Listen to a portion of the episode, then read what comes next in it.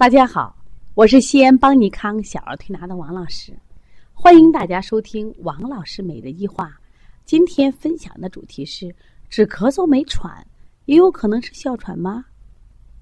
只咳嗽没喘，也有可能是哮喘吗？在今天的儿科病理，那我想做个结论，有可能。那么今天刚好我们调理中心来两个宝宝，一个是新客户，一个是老客户。新客户先来的，他给我咨询说：“王老师呀，我们的孩子啊，咳嗽三个月了，反反复复，老好不了。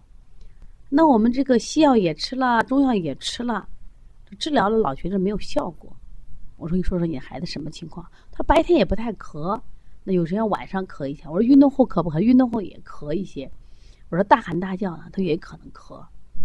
我说你这个孩子吃过西医大夫给过这个比洛雷他定啊这种抗过敏的药没有？”他说有过，啊也有效果，后来就没有效果了。我说你的孩子考虑啊，就是过敏咳嗽中的咳嗽变性哮喘。妈妈就问我，我这孩子只咳嗽没有喘啊，怎么能是哮喘呢？他正说着，我们的老客户啊，小意义妈妈带着意义来了。这个妈妈昨天在微信中，其实刚跟我聊呢，当时也给我发了化验单，化验单呢有血常规化验单，还有呢妈妈在。医院里做了这个检查，上面显示这个孩子肺功能正常，但是有小气道的阻塞。这个孩子实际上从他是在去年的呃夏天的时候到我们这儿来的，当时因为是鼻炎腺样体是慢性咳嗽，后来这个调好以后呢，到冬天的时候这个孩子有慢性咳嗽，中期间当然也患过支原体肺炎，但是他后又最早的一次支原体肺炎吃阿奇霉素效果挺好。到后来的时候，我说吃阿奇霉素没有用了。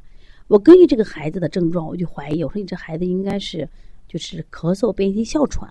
我说现在好多孩子都患有这个病，那么你到医院去做个筛查，因为我们说一般情况下，我们看咳嗽呀都到儿科，是看是不是支气管肺炎或大叶性肺炎或者支原体肺炎。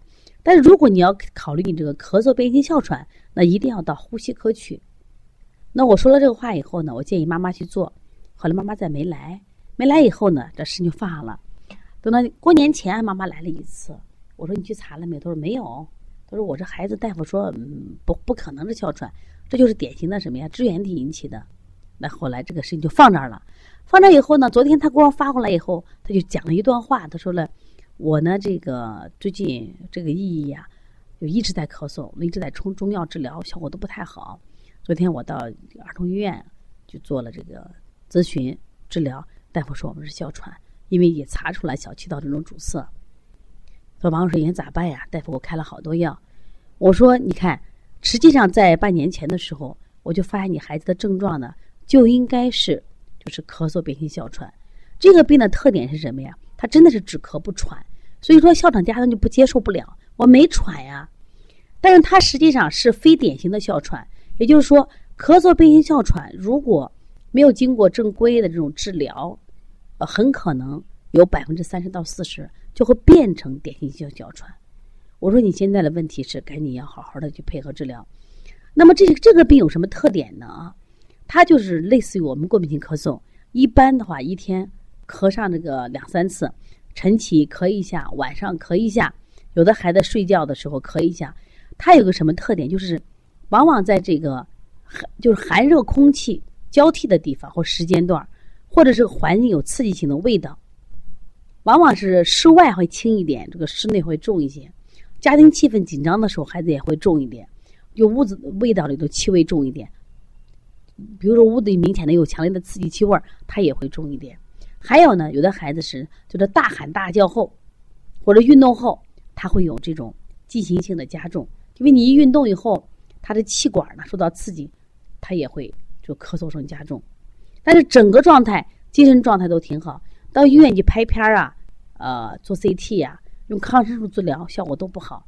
包括意义也是，因为这个奶奶家本身就是医生，所以他们就给孩子说：“那我们不吃西药，吃中药嘛。”反反复复，反反复复，吃了好了，不吃就不好了。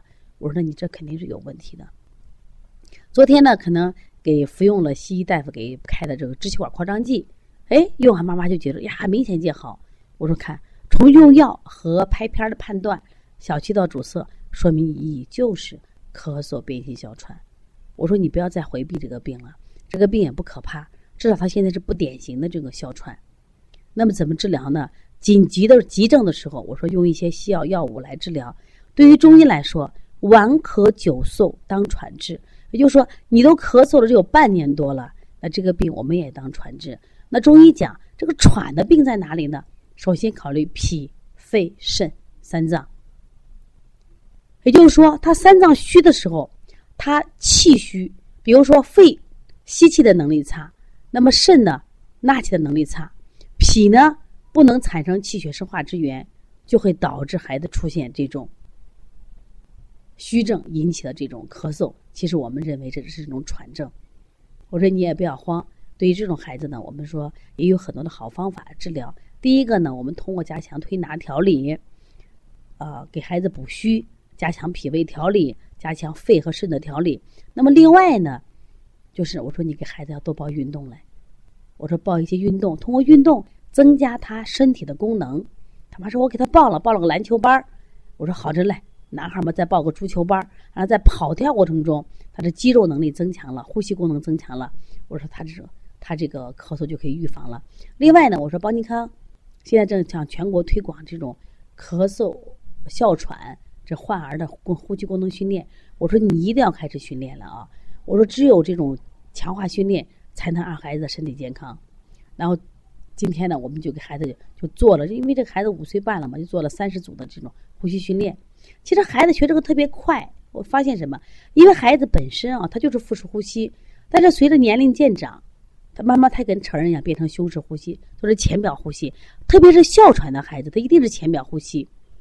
所以说，经常浅表呼吸导致他的肺功能功能没有完全使用。当一受到刺激的时候，就会出现这明显的这种咳喘的现象。所以说，发现了病了，其实家长也就心里落地了。我说你不要有压力，孩子在长着，我们用多种方法多管齐下。我说我们小姨一定会越来越健康。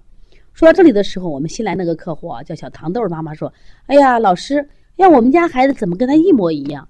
我说现在啊。这种过敏体质的孩子越来越多了，原因呢，出生方式剖腹产，再一个呢，加辅食加蛋白加的多，空气的这种啊不干净，都会导致我们越来越多的孩子就是变虚，变虚以后他就会变得敏感，那么敏感呢，如果在气道上敏感，就会引起这种气道的高反应，他就会咳嗽。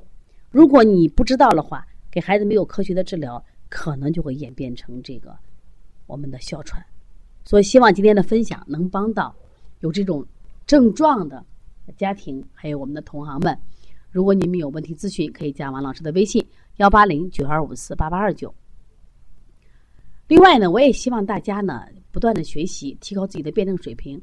三月二十六号是邦尼康举行第二届技术论坛，这次论坛重点解决过敏性咳嗽，就刚才我提这个咳嗽啊，咳嗽、变性哮喘、肺炎支原体咳嗽、大叶性肺炎，还有。